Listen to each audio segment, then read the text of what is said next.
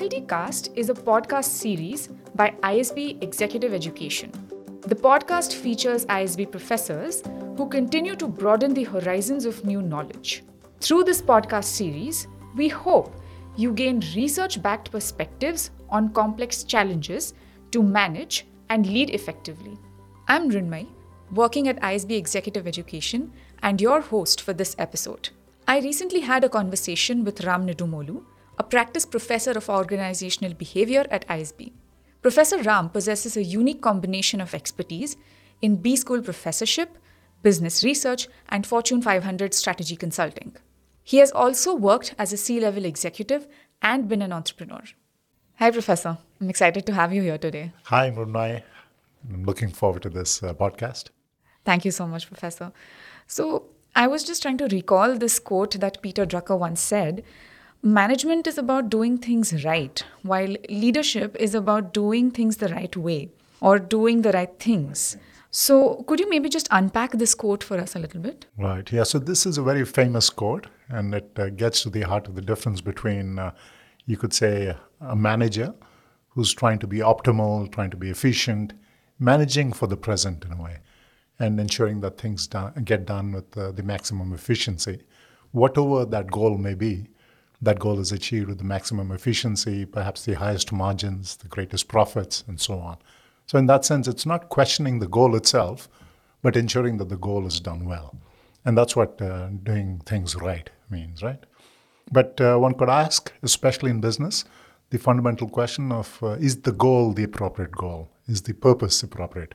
What the company is trying to do, is that appropriate? Is that something that society needs? Is that something that employees really care about? And that gets to the issue of uh, what is the right thing to do. And that's what leadership is about. So it's a difference between efficiency and uh, you know, ensuring that you have uh, margins and so on, versus ensuring that you're doing something that is uh, right for society, of the larger ecosystem around you. So that's really the difference that Drucker was trying to point out. And that is the foundation for thinking on purpose, current thinking on purpose. Right. I just picked up on a term that you used of purpose. Yeah. We're we're always seeing that purpose is used as a terminology, a very loosely used terminology. But why do you think it's important for an organization to harness purpose as a power? Right. So this interest in purpose is actually almost three decades old. And let me just give you a quick uh, history of it. For many decades in the early parts of uh, the 20th century, it was clear that companies existed not just for profits but also to support the community around them, society around them. Of course, at that time, the environment was not a big issue. But uh, really, in terms of employees and other stakeholders, there was a sense that they too need to benefit and not just the shareholders. It was around the 70s that uh, there was a shift in thinking. And then the purpose of a corporation became shareholder value maximization. That, you know, you really exist to maximize the earnings of the shareholders, which means your market valuation. And that really was, I would say, around the 70s or so. But now we are seeing in the last 20 years that uh, there is a return to that original notion that companies have a broader reason for being. And it's not just shareholders, but other stakeholders, including society, including the employees. And that's what we're seeing now. Purpose is returning to what it was many decades ago. Right clearly purpose has grown from just an idea to something that's you can actually put in, into a framework of sorts so which brings me to this particular framework which is called the purpose strength framework which states a couple of things one of them is that top management needs to have commitment the, and the second is that you need to have a purpose driven strategy business strategy right. So, could you perhaps just elaborate for our listeners a little bit more on this uh, framework? Yeah, so this particular framework you're talking about is one of uh, several frameworks. This framework was uh, authored by Alvaro de Nalda and also included uh, the very famous professor of the Harvard Business School, Amy Edmondson, appeared in the Sloan Management Review. And uh, this talks about really uh, a few key elements of purpose, right? So, one is, of course, uh, purpose needs to help you identify with the company. That notion of identity is critical. So, if you're an employee in the company, then purpose enables you to identify with uh, what the company is about, the reason for the existence of the company. So you need something to feel is important that you can identify with. Also, meaning, the sense that if I work in a company or if I am a supplier to the company or I'm a customer for the company, then something meaningful is happening by engaging with the company. and then a sense of mission that uh, the operating principles, the day to day activities that uh, take place, all are at some level uh, reinforced by that sense of purpose. So that's one key element of uh, this framework. Then the issue comes in how do you implement this, uh, this sense of uh, identity, meaning, and mission, right? Otherwise, these are just words. And the framework then says that there are three aspects of this implementation. One is this knowledge related to the purpose needs to be widely known to everyone in the company. That you know it becomes part and parcel of the way they think, the way they look at their work, and so on. It's sort of disseminating that knowledge. The second part of it, which is a very important one, is it also needs to become intrinsic to them. Every individual, everyone in the company, such as you working here at ISB, have a sense of purpose, personal purpose, right? You care about certain things about your personal life. And if purpose at the organizational level needs to take hold, it has to align with the individual purpose. So how do you do that? You know, you have your own sense of purpose. How could you now pursue that purpose and at the same time be very aligned with the corporate purpose? Then there is a motivation to do so. If they're not aligned, then you're not so motivated. That's the second part of it. The third part of this framework is how do you know you're accomplishing your corporate purpose, which means you need to be able to measure it, you need to have KPIs around it, you need to have uh, a way to control and uh, navigate the company if the purpose is not being achieved. So these are the key elements of uh, this framework. So I'm wondering, do you have any favorite example of yours or uh, of a company that's been that's been able to translate purpose into strategy and then actually implement it across the organization? Do you I do have several examples, but let me give you one of them. And you know, it's uh, Microsoft under Satya Nadella. It's actually very interesting. I teach that case study. When Microsoft uh, appointed Nadella as the CEO in 2014, the purpose of the company, let's say vision, purpose, those terms meant generally the same thing at that time, was really to put a computer on every desktop, right? But notice that uh, in this century at least, we're not selling that many desktops, right? It's moved to laptops, it's moved to your smartphones, cloud computing, and so on. So when uh, Nadella came along, as the CEO, he was an insider. He had already spent 22 years in Microsoft. He knew this needed to change. You need to have a purpose that is more exciting in a way, that is more meaningful. So he changed the purpose of the company to uh, something that's less hardware oriented. And he changed it to we have to empower every individual and organization to do more. Very simple. It's a simple statement. And that's an important part of purpose statements. They need to be simple, such as Disney says, for example, we spread happiness. Google says we organize the world's information. So you need something that's simple. That simple purpose is not just a statement. So in the case of Microsoft, for example, uh, he unveiled that purpose one year after he became CEO. In 2015, he unveiled it. But then you, the real uh, challenge is the execution, is the implementation of that purpose. And uh, it's a fascinating case study on how he went about uh, implementing this purpose, how he went about changing mindsets from a fixed mindset to a growth mindset in individuals, how he changed the strategy of the company from really a product line focus to a customer focus. You know, look at in terms of customers as opposed to the old product lines of Office and and uh, Windows and so on.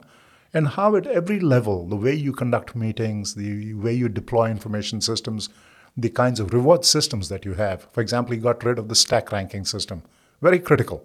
You can't talk of this kind of uh, you know uh, noble purpose or a higher purpose or a broader purpose without getting rid of the things that go against that purpose. In uh, Microsoft case, it was the stack ranking system. So you got rid of it. So a number of things that are at a holistic level, and that's very important. To truly implement purpose, you have to look at all aspects of the organization: the strategic, the business model, which is, you could say, level one. You need to look at the culture and the way teams are managed, which is level two, and how individuals think, their mindsets, and their own sense of self, their willingness to collaborate, which is level three. All these three levels need to change to truly make purpose manifest in the company. Otherwise, it's just a sentence. We have enough of these buzzwords, we have enough of these slogans. People don't really follow that purpose. That's very true. In fact, purpose is usually just seen as a very lofty idea of exactly. sorts. So, exactly. um, so I'm also wondering if you could perhaps give us a few tips or you know some advice to companies who want to go down this path, and instead of like you said, instead of you know just having it as a mission statement, which is nice yeah. to have, actually implement it. So, what could be those two ideas? That's something that a person needs to be wary about when they're yeah. thinking about developing a purpose, or something that they need to do when they're yeah. Going it's, it's a good question. And you know, the heart of purpose is uh, you, it has to resonate with people, especially the employees in the company. It needs to be authentic, right? And let me talk about an assignment I did with uh, Harley Davidson about uh, 12 years ago. And I was brought in at that time, this was in uh, Wisconsin, Milwaukee, to enable sustainability in the organization. Now, when you think of Harley, you typically think of these big bikes that uh, have a lot of carbon emissions and so on. You don't associate it with uh, purpose, right? You don't associate with sustainability. You don't think of the environment. So, how do you bring this kind of a change, this way of uh, thinking, into an organization where it's normally not associated? So, it turned out that the critical lever that had to be, in a way, turned on was the uh, what the company stood for, the heritage of the company, what people really cared about in that company, the core uh, value in a sense. And it turned out that what they really cared about in the hundreds of years, they were actually, I think they were founded in 1908, the same time as Ford Motor Company. So, hundred years later, what they really cared about was the freedom to ride. It was about freedom, and it was the freedom to ride. This is a core value for the employees, for the suppliers, for the dealers who are also very important. So you have to tap into that, something that really resonates with employees. And then you could think of sustainable purpose as uh, preserving and renewing the freedom to ride. So that's lesson number one. It has to be something that people truly resonate with, that is hopefully part of the history of the company, what they're proud of, the legacy of the company. Right? But that's not enough. The second one is you have to make it part and parcel of the everyday activities of the company which means you have to address, as I mentioned earlier, the reward systems. They can't be compensated, rewarded for behaviors that go against that purpose. So, for example, uh, let's talk of Zappos is an interesting company. Of course, it's uh, controversial, it ran into problems. But when Zappos started, they really cared about customer service. If a person, if you called up a customer service person and you spent a lot of time dealing with an issue, that was okay for Zappos. The customer service person had to resolve that issue you can't then turn around and say no you're going to be measured on how efficient you were on your calls right so your measurements your measurement system needs to align with what you're encouraging in terms of purpose. So at that level you have to enable individual groups for example to have their operating plans that embed this purpose in them. The product design needs to embed this purpose. The way they interact with customers needs to embed this purpose. So the purpose part has to be part and parcel of every component of the business model. That's the second key thing. Otherwise, it's just meaningless. If you do these two things, really address and go to the core identity of the company, and two, you embed it into the everyday operations of the company at the business model level, then yes, then you can get somewhere with purpose. Otherwise, it's just a slogan. True. That's that's very interesting. I mean, when you were describing this, what I could almost picture was a sort of seed that grows into a tree, and the yes. purpose has to sort of you know start right from there, and then bloom into. That's an excellent yeah. analogy. Purpose is the seed, it the is. reason for existence, right? right? Yes, right. the reason why the seed, and the tree exists. Yeah. True, very true. So perhaps, Professor, now coming to the current context. So the current Indian economy and even the global environment, for that matter, we're sort of coming into a contraction phase, and uh, you know, going through very different uh, turbulent economic cycles. So how critical is it now to have purpose embedded for a leader?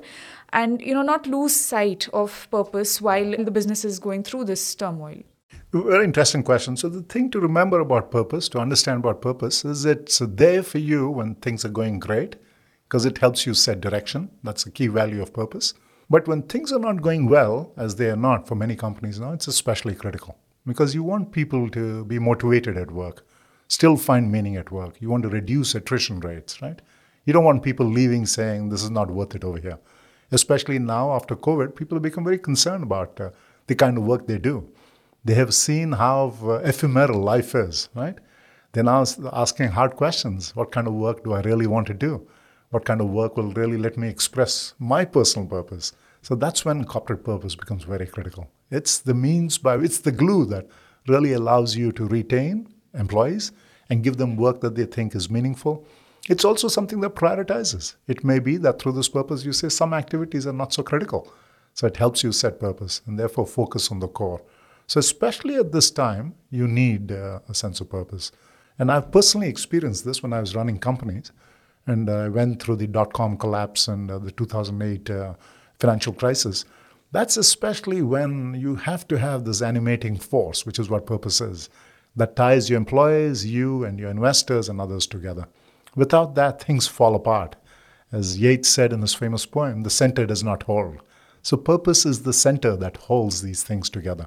That's yes, that's I mean I could um, again relate to that because if we don't band together now and if we don't work for a common goal now, we could go in very different directions. Absolutely. So absolutely. Yeah, so purpose enables alignment. definitely. That's the core value of purpose. Definitely. So maybe now digging a little deeper into a leader and the kind of attributes that they should have to be more purpose driven. So while one may try to align with the company's purpose, but what could a person like me or anybody else who wants to get into say leadership now or later, what should we do right now to become more purpose driven? It's a fascinating question. So, the first thing to begin with as a leader is understand your own purpose. Begin with your uh, purpose. What do you care about in your life? What do you want to do for the next few years?